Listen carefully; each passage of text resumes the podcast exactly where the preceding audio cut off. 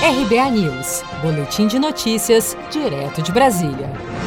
De acordo com o último balanço oficial de casos de Covid-19 no Brasil, divulgado pelo Ministério da Saúde na noite desta quinta-feira, 13 de agosto, o país soma 3.224.876 infectados pelo novo coronavírus e 105.463 mortes pela doença. Ainda segundo a atualização desta quinta-feira, 1.262 mortes e 60.091 novos casos foram reportados pelas secretarias estaduais de saúde nas últimas 24 horas. O ministro interino da Saúde, general Eduardo Pazuello, adiantou nesta quinta-feira que uma eventual campanha de vacinação contra a Covid-19 começaria pelo centro-norte no país. Lá no final do ano, nós vamos estar prestes a iniciar a campanha de vacinação que vai começar pela região centro-norte, pela simples razão de que ali vai estar iniciando novamente o impacto das contaminações virais e vai se estender pelo Brasil como um todo na sequência.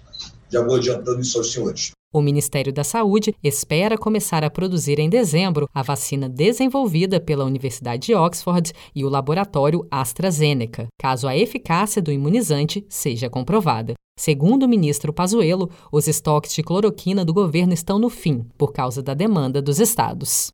Você está preparado para imprevistos? Em momentos de incerteza como o que estamos passando, contar com uma reserva financeira faz toda a diferença. Se puder, comece aos pouquinhos a fazer uma poupança. Você ganha tranquilidade, segurança e cuida do seu futuro. Procure a agência do Sicredi mais próxima de você e saiba mais. Sicredi, gente que coopera cresce.